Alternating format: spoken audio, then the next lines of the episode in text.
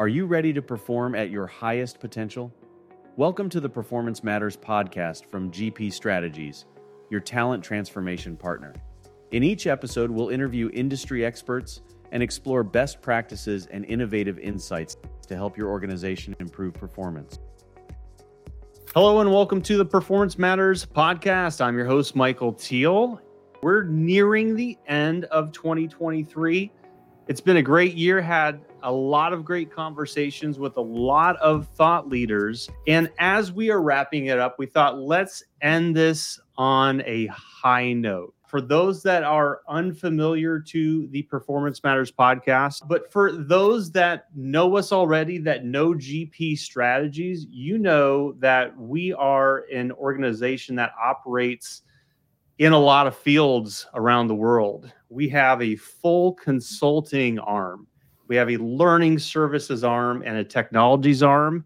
And not to steal a phrase from, you know, like a, uh, an ambulance chasing attorney, but one call does it all when it comes to talent transformation. That's GP Strategies. You can visit us at gpstrategies.com. And so, in looking at everything that we're up to, we thought as we wrap up the year, let's dive into one of our solutions and go into the consulting arm and look at something that I think is really an underserved and often overlooked element of consulting, and that's change management, and specifically as it pertains to technology and technology adoption. So, today we're going to focus in on the concept of tying technology change management to real world business results.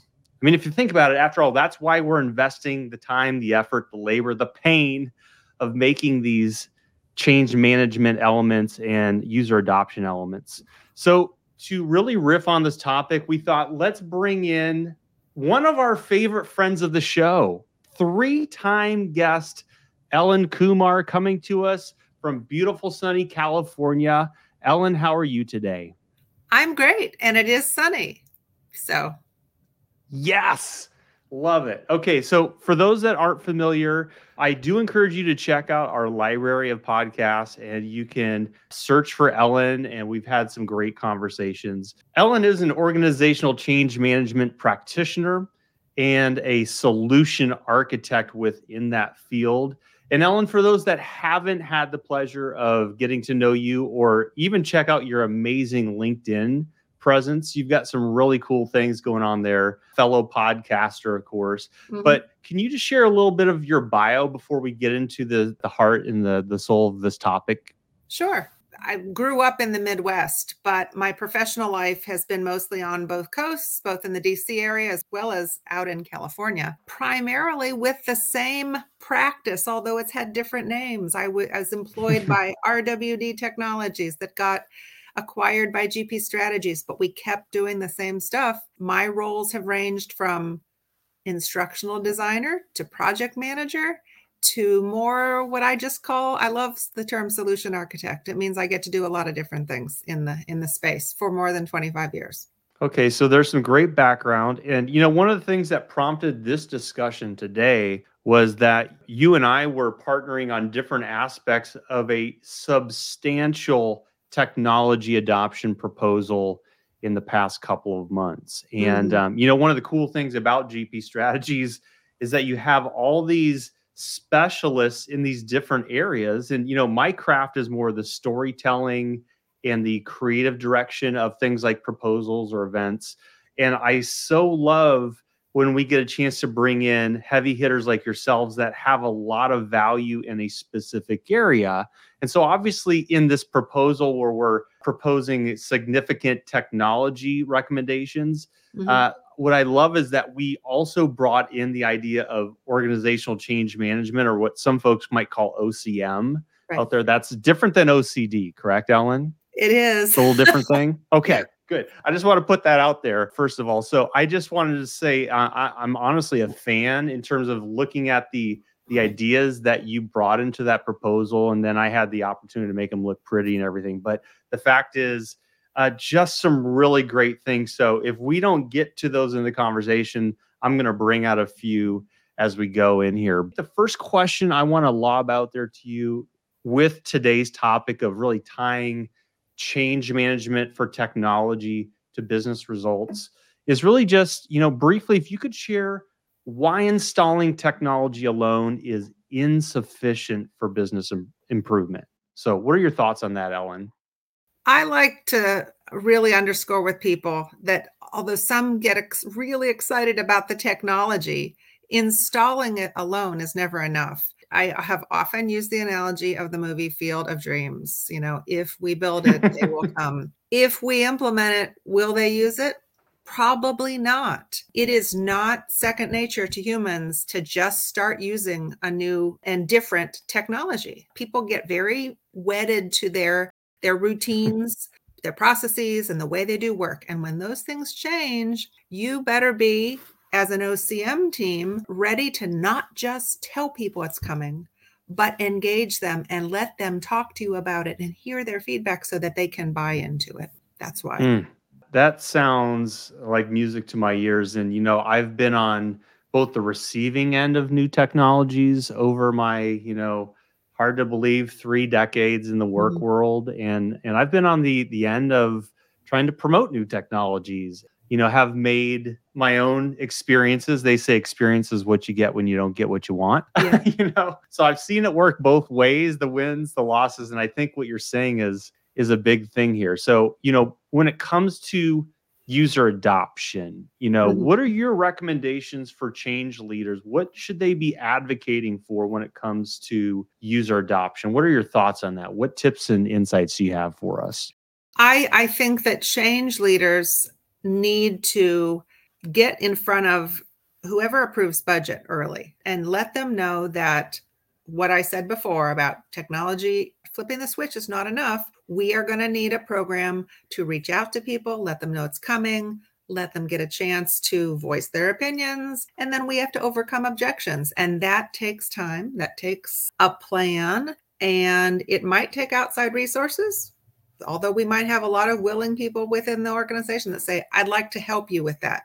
It's just early planning, or is the first step. Okay. So you're saying get that in there, make sure that organizational leaders realize that when it comes to the the pre-planning and the preparation you really need to have the change management running side by side yeah. and maybe even in some cases in front of the mm-hmm. technology mm-hmm. is that a fair assessment it is definitely a fair assessment if uh, you think about a lot of technology implementations having a six to 12 month timeline it is no unusual event to have the change leaders start at the kickoff and begin to help the team that's doing the implementation work together. And then using that as a microcosm, they can start expanding out to the rest of the enterprise, understanding the feelings in the hearts and heads of the right impacted people. What you're saying reminds me of one of the headlines that we had in the proposal and you might need to help me with it, but there was a comparison of project management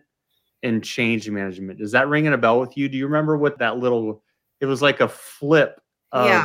it's like project management gets do you remember what that was? I I probably can't quote it, but I know okay. that project management makes sure things get done on time and within budget and change management looks at the people the the organization, the teams and the individuals and make sure they're all on board. I mean, so it's like an undercurrent. Yes.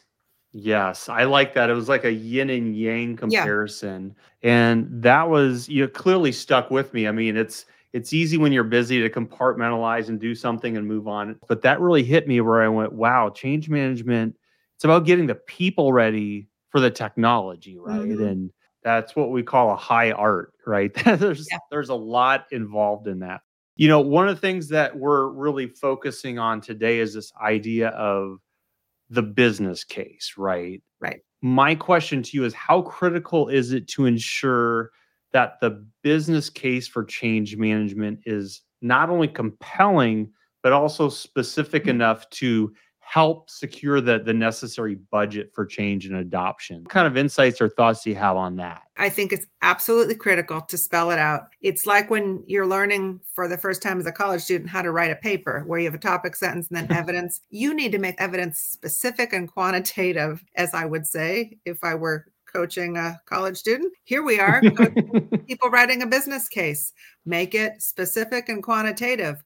Call out the outcomes that you hope to achieve and tie that to the justification for the spend. We propose to invest in a digital adoption tool that will both reduce training authoring time over manual processes, but it will also, even better, embed help and support for customer service reps, for example, right where they need to access it when they get a phone call from an irate customer. That will improve our customer experience reviews and our ratings. That's the kind of specificity that I think needs to be there. And then that can be measured. Absolutely. I mean, from what I'm hearing from you, and I love the analogy of going back to colleges, getting down to specific use cases, right? And and then you can start to pinpoint, you know, here's uh here's something measurable and trackable and mm-hmm. and here's how, you know, there there's a business case use. My question to you is without naming, you know, specific clients or projects, do you have any kind of uh, war stories or examples of coaching clients through this type of process? The business case process, you mean? Yeah. Okay. There have been times when the client themselves realized that they didn't secure funding early. So they come to us saying, both could you do it and could you propose it in such a way that you'll include the business case? for us so we can justify the spend late in the game. We definitely want to help ourselves and help you sell why add GP strategies to the mix right now when we didn't talk about them six months ago. So you can talk right. about the trend you're seeing, you know, three or four or five months into a project where you're still encountering resistance. And if you bring GP strategies on now, they will connect with the areas of resistance you know let them communicate let them engage let them help make some decisions you know there's there's all kinds of ways to approach and mitigate re- resistance and so okay that would be a way to do it in thinking about this you're kind of mentioning this continuum process of mm-hmm. you know you had some clients in that case that were maybe kind of in the middle phase of a change and almost said okay now we're seeing the need let's backtrack i think that goes ties back to what you're saying about starting early and assuming you're going to have these whether it's emotional road bumps or mm-hmm. it's almost like at like the stages of grief kind of sometimes yeah. when it's user adoption so I, i'm sure you've coached many organizations through the overall continuum of change can you just talk a little bit about like what should people expect in the various phases uh, when it comes to change? Like talk about levels and you know things like that. And hopefully there's not grief and acceptance or anything like that. No i won't mention grief. But i will say that a lot of people believe without having practiced it that communicating is the only thing you need to do in change management get the word out there. Put it in newsletters put it in emails push push push. Right. so that gets you to awareness but it doesn't give you that two-way dialogue. The it doesn't give users impacted users and teams and parts of the organization a chance to voice their questions get their questions hmm. answered debate a bit. It's we shouldn't be af- afraid to to debate the pros and cons or the pluses and the deltas. That second level will get people to accept that change is coming if they're engaged if they're being heard. And then when you really get the magic is if you can get them to say i not only am aware i not only accept i'm going to be a part of helping make this change happen hmm. that's what i would call okay. commitment and some people call it adoption it's it can be the same but you won't get to that just by pushing communications out you've got to engage listen and you know involve them and then you will get what you are looking for you know truly what i'm hearing there's a lot more to it you know mm-hmm. because traditionally for someone that has not had that additional wisdom of an, an, organizational change management practitioner coming in i could see it being let's just blast out the information. Mm-hmm. what i'm hearing from you is specifically inviting a dialogue right? Saying yeah where where are you where are the gaps you're missing? Um, where are the areas you need it? Instead of just trying to hit everybody with the power user fire hose right away right? I think that's a great thing and hopefully getting to that point of having people excited about it or even being champions and everything. There's yes. so many different steps that are in there that before you even can get to the business results, right? Right. And you said power users, champions, site champions, change champions. There's all myriad of ways to involve people in the field, you know, on the ground floor with helping, you know, you involve them, you get their opinion,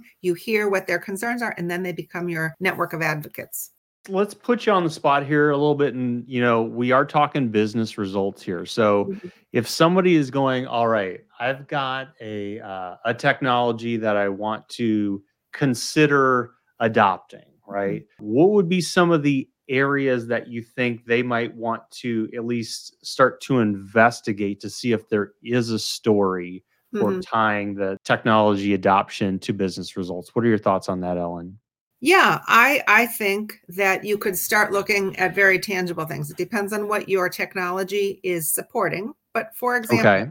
if it was supporting a very important thing, asset or plant maintenance, per okay. keeping your equipment in good working order.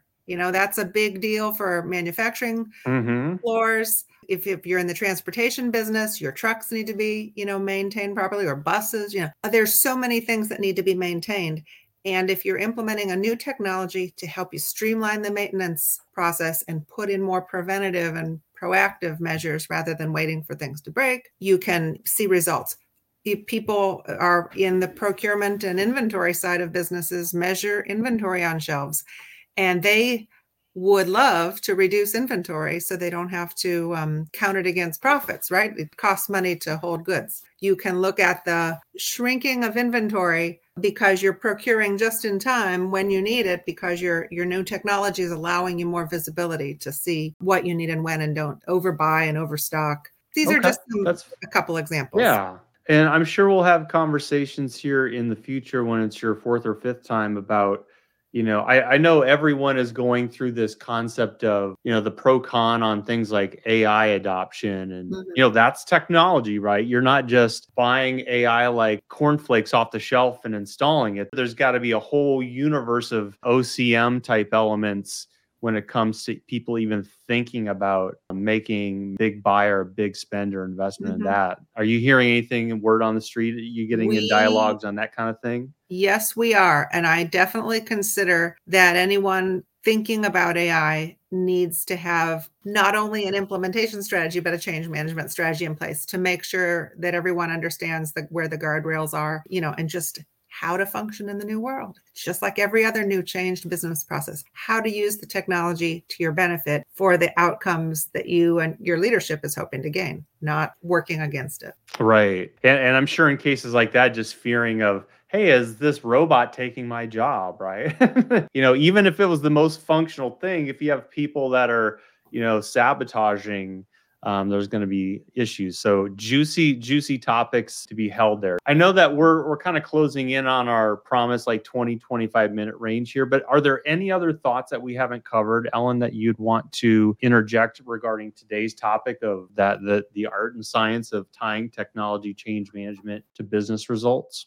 I, you know, I would just say that again, every savvy change management leader is probably constructing their program with regular ways to measure before, set a benchmark, during, pulse checking, surveying, communicating, as we said before, certainly, and then measuring each, with each one of those interventions, you can measure things. Are people reading your communications? You know, it's just like the marketing KPIs, right? Rate, engagement rate, click through rate, etc. The same things are important from a change management communications, focus groups. There's so many. I I would even venture to say that podcasts like the one ones we're producing now, there's certainly KPIs you're measuring on each one of these episodes, right? Views, listens, etc. Right, absolutely plenty yeah. of plenty of ways to to measure and report out the the successful results or the areas where we fell short you know that's right there light bulbs are going off for me of like you were saying is adopting more of a, a marketing mm-hmm. analytics mm-hmm. mentality for your change management process right yeah. of